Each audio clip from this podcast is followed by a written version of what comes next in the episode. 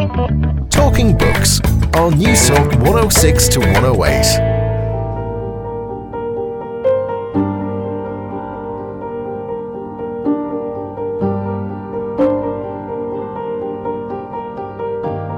I think for a lot of writers, especially with Williams, you know, he said this very telling thing For love, I make characters.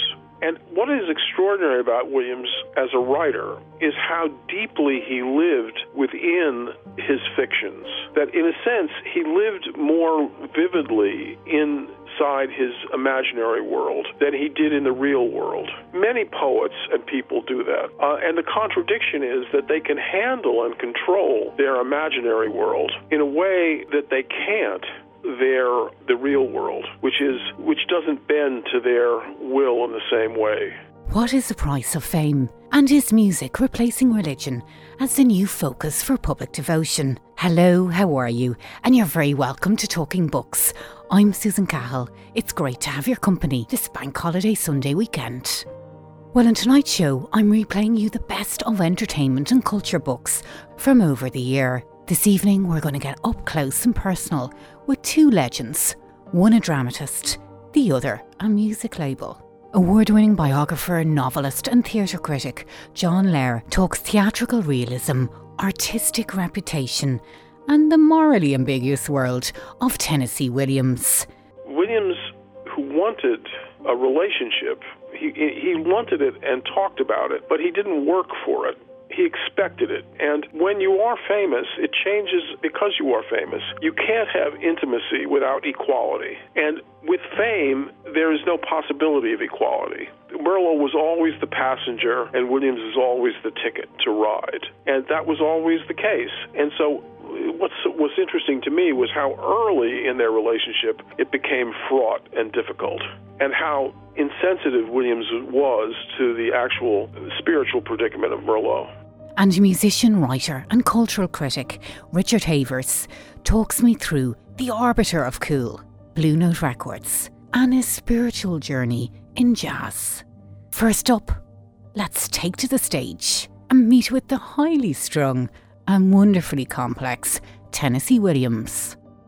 On the 31st of March 1945, at the Playhouse Theatre on 48th Street, the curtain rose of the opening night of The Glass Menagerie. Tennessee Williams, the show's 34 year old playwright, sat hunched in an aisle seat, looking, according to one paper, like a farm boy in his Sunday best. The Broadway premiere, which had been heading for disaster, closed to an astonishing 24 curtain calls and became an instant sellout. Tennessee Williams was born in Mississippi in 1911. A lifelong depressive, Tennessee craved literary recognition and intense human bonds. John Lahr is a British based American theatre critic, novelist, and biographer. Since 1992, he has been the senior drama critic for The New Yorker magazine. His notable reads include Backstage with Barry Humphries, Light Fantastic, Adventures in Theatre, a casebook on Harold Pinter's The Homecoming, Acting Out America, Essays on Modern Theatre, Coward the Playwright, Prick Up Your Ears, Sinatra, The Artist and Man, and Hot to Trot. Well, John's latest biography, Tennessee Williams' Mad Pilgrimage of the Flesh, has just been published by Bloomsbury and is without doubt a must read for all theatre goers. It's absorbing, riveting. I loved it. Now, while John set out to tell the story of these gigantic plays, he has also done a terrific job of charting the evolution of Tennessee Williams' shifting internal world and how the plays reflected them. It's quite a feat of literary detective work. I particularly enjoyed reading about Williams' stormy creative collaborations with Turkish American director Elia Kazan and learning about Kazan's enormous influence on the structure, quality, and creative direction of Williams' plays throughout the 1950s.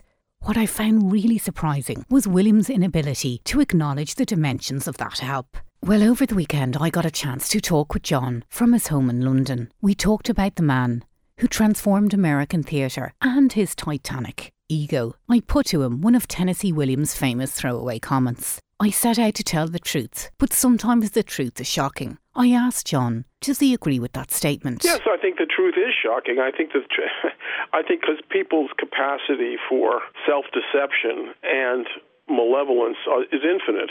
So it leads it leads to some extraordinary uh, melodramatic and outrageous behavior. You know, I mean, in Williams' case, it's hard to imagine someone trying to run him down in in the sand dunes of Provincetown or people trying to manipulate his estate or you know just outrageous behavior that affects lives in various strange ways. I mean, if Maria St. Just, for instance, had had any understanding of how uh, reputations were made or lost, she wouldn't have put the constraints on the uh, university that controlled his archives so that no one for a decade could quote or even Xerox any of his papers. And so, therefore, the discussion about Tennessee Williams after he died in 1983 just flatlined. It seriously hurt his reputation, although she was in principle, as she thought, doing him a favor, I suppose. So these kind of things uh, are truths that are, you know, are really shocking uh, when you see the this sort of misguidedness of of uh, individual actions. They had a quite a close correspondence with each other for over about 35 years. I know that she brought out Five O'Clock Angel, his letters, at one stage. Did. That was her collection of, of letters, but it's a very odd book. I mean, it, it, I reviewed it for the New Yorker. I mean, it's it, there's just gross factual errors in it. I mean, she first of all she writes about herself uh, as the narrator of this collection as uh, Maria St. Just. It uses the I form, the first person, and she writes about herself as a historical figure, and she uses the third person. So she's a sort of ventriloquist in the in the in the in the letters, and it's full of the most outrageous claims. I mean, the most outrageous for me is the claim that she did get Tennessee to get her to play Blanche in an off Broadway production of Streetcar Named Desire. And she quotes Brooks Atkinson's review saying that her performance is one of the most nuanced in recent memory. And something like that. And I went back and looked at the actual review, it was a complete lie. Atkinson claimed uh, she was just inadequate in the role. She was the model for Maggie the Cat for some reason. Maggie the Cat in Williams's play Cat on a Hot Tin Roof tells an outrageous Porky that she is pregnant with Brick's child, and just to get her to claim her inheritance. And Maria St. Just, who was a sort of very minor actress, but ambitious, just lied to claim this inheritance. And there it is, enshrined in a book. But there's a lot that's not true. And one of the interesting things, because I knew Maria, and I mean, the letters were her prized possession. And when she died, and since she died, those letters cannot be found. Now, it's my guess, but it's an educated guess, that she burnt them for the simple reason that she probably tampered with them in order to make her relationship to Tennessee all the more legendary. I mean, the, the things that I, I catalog in, in the biography, she claims when she met the great meeting of Tennessee was at a party, and she claims that all the people that were at the party uh, that were there, which were luminaries of the English stage, they were nowhere near there. The Oliviers were in Australia. Noel Coward was in New York. She just is a fabulist, and the book is a, uh, full of these kind of confabulations, if that's a word. She was never Tennessee Williams's executor.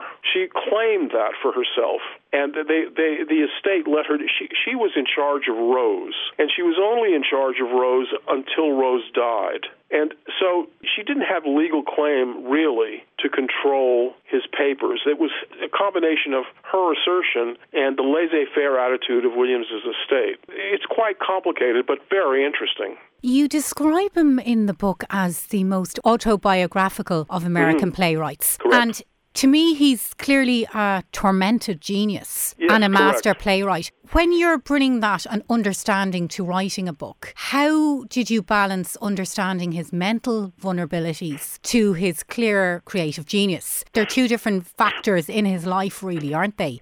And how well, did they tally at different times? Well, that's a good question. First of all, what Williams said when he began in 1939 was he he wanted to make a portrait of his internal life and you know a portrait of of of, uh, of his spirit. And that spirit of course like all our spirits changes with our with life experience. And with the publication in about 2004 of Williams's diaries and notebooks, and the publication, a very excellent publication of two volumes of his letters, which go up to 1957. I had access to a quarter century of unpublished uh, letters.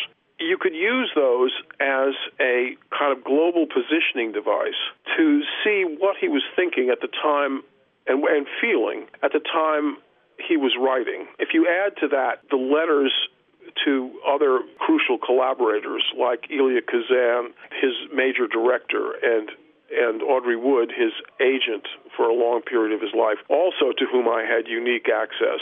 You get a very, very clear picture of his of what was on his mind and the turbulence of his mind, which shifted as he went from being an unknown writer, uh, full of ambition and frustration to being this colossal success and on a first name basis with the world, and how success then changed his heart. So you move th- through various stages, and the plays, there's a synergy between them because the plays are autobiographical, not in terms of historical fact, but in terms of emotional content. So as he's trying to work out his problems, which he says the play, he says, he writes, these plays represent what I was feeling at the time of the writing. So as as the, the, the nature of the debate changes, you see uh, if you if you read carefully uh, the plays and the the letters and the life, you see the sort of moral spiritual evolution or atrophy, depending on your point of view, of his heart. I mean, he said because he he was so emotional and wrote out of feeling, he didn't have theses uh, so much as trying to chart emotional landscapes. That you you see him he said that he had to sort of keep his heart open. And one of the things that happens with fame and the famous is that as their power and uh, in life grows, their very often their hearts uh, become ossified because there's not equality in relationships. And as his heart ossified through his own promiscuity, which he acknowledges in some of the plays, and through his own callousness, and he had to sort of lacerate his heart uh, in a way to keep it open. What you see is a sort of change in his plays from in the mid 50s on. His drink and drugs take him to the precipice, emotional precipice, that he can sort of report on. What happens psychologically and dangerously is that in order to break his kind of writing block, he destroys himself for meaning. And at a certain point, you sort of devour yourself. And and he did and wrote about that. That's in a sense what Suddenly Last Summer is about. Can I ask you though, when we look at his career, and obviously he he suddenly became very very famous, uh, very very fast, and as you said, access to all the stars. But we see a rise in more dysfunctional temperament or an existing temperament that was dysfunctional, and you see a huge amount of guilt, a huge amount of shame, and massive paranoia and vanity. And then when you look at the plays he was writing and the people who were supporting him, certainly his relationship with Frank Merlo, his partner, it all becomes very morally very ambiguous doesn't it? Yes, it does. Why it's so interesting is it unwittingly charts the dilemma of celebrity because Merlo was a, a good man, a, a, strong fellow, greatly liked by everyone, and he ran sort of social interference for Williams, who was shy and difficult in, in public situations, although full of fun. But Merlo organized Williams and was caring and loyal and had made great connection with people, whereas Williams didn't. But the difficulty is that Williams, who wanted a relationship, he he wanted it and talked about it, but he didn't work for it. He expected it. And when you are famous, it changes because you are famous. You can't have intimacy without equality. And with fame, there is no possibility of equality. Merlo was always the passenger, and Williams is always the ticket to ride, and that was always the case. And so, what's what's interesting to me was how early in their relationship it became fraught and difficult, and how insensitive Williams was to the actual spiritual predicament of Merlo. And he became dreadfully lonely then when Merlo died. Even though there his destructive relationship with him, he descended into 10 years of depression and even more intense drinking. So ultimately he paid the bitter price. Yes, Well, I think part of that drinking and part of that depression was the guilt at realization of what he had and didn't honor. Can I ask you about his affinity with the female psyche? Because he's written some mesmerizing roles for women, which really Wonderful. cut to the heart of the female imagination, the emotional side of a woman. Like he really calls it so well. If you compare him to the likes of Eugene O'Neill or Edward Albee or Yeah, no, Arthur I mean, Miller, way- he writes women. them. He Way writes women the best. He, he, they don't touch him. Not, not at all. I mean, first of all, the central psychic thing to understand about Williams was that he was a hysteric. And one of the things about hysterics, if you study the behavior of hysterics, is that they're very porous. They absorb the narratives of other people. They feel feel it. I mean, he became a hysteric at his mother's knee, so to speak. And his own terror, his own loneliness, his own fragility is in all those women's characters. He, as he frequently said, he is Blanche Dubois. He is Maggie the cat, in the sense that he he can feel the female issue there. He can feel the desperation and the longing to be held, essentially, or loved.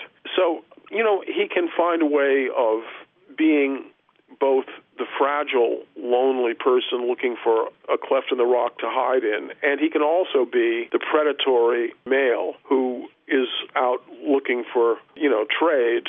Uh, so he has both sides in him, and he has access to both sides. And one of the sort of startling things in studying him over time is that how incredibly intuitive he was about people, and yet about himself, how sort of dopey in some ways he was. It's amazing when you think that he had such an insight into humanity, into women, into all the chaos. Yet within all of that, how he lived his own life, it doesn't really make sense. It's it's quite a contradiction, really, isn't it? Well, it is, but I think it's not. If you're a writer, I think for a lot of writers, especially with Williams, you know, he said this very telling thing: "For love, I make characters." And what is extraordinary about Williams as a writer is how deeply he lived within his fictions. That, in a sense, he lived more vividly inside his imaginary world than he did in the real world. Many poets and people do that. Uh, and the contradiction is that they can handle and control their imaginary world in a way that they can't their the real world, which is which doesn't bend to their will in the same way. So maybe he understood his life through his writing. Uh, entirely. But That's then- what he said. He that is that is how he made meaning. But then that would suggest that possibly he preferred his life and his writing to maybe people.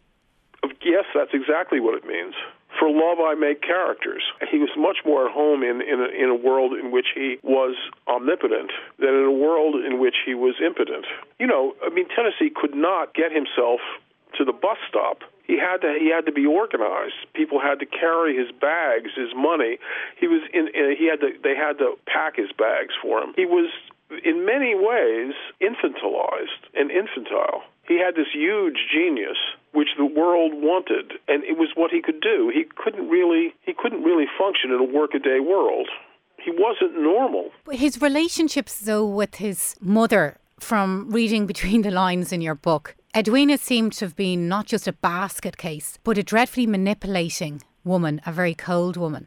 And then when we look at Rose, his sister, who ended up having a botched lobotomy, and the guilt and the fear that Tennessee had. It's very understandable that he ended up addicted to prescription drugs and alcohol and lived such a chaotic life when his foundations in life were very, very rocky. I, I think that that's correct, and I I think that what in the usual narrative. I mean, one of the things that I enjoy doing is changing the story. The usual narrative, which is taken, uh, people assume that Edwina is, is the woman in Glass Menagerie, but Amanda in Glass Menagerie is the musical version of Edwina. I mean, they and, and CC, the father, Cornelius, is seen as the heavy, the hard drinking, cruel. They were equally violent, but in different ways. The father was abusive to Williams and and angry, and Edwina was emotionally uh, was equally furious.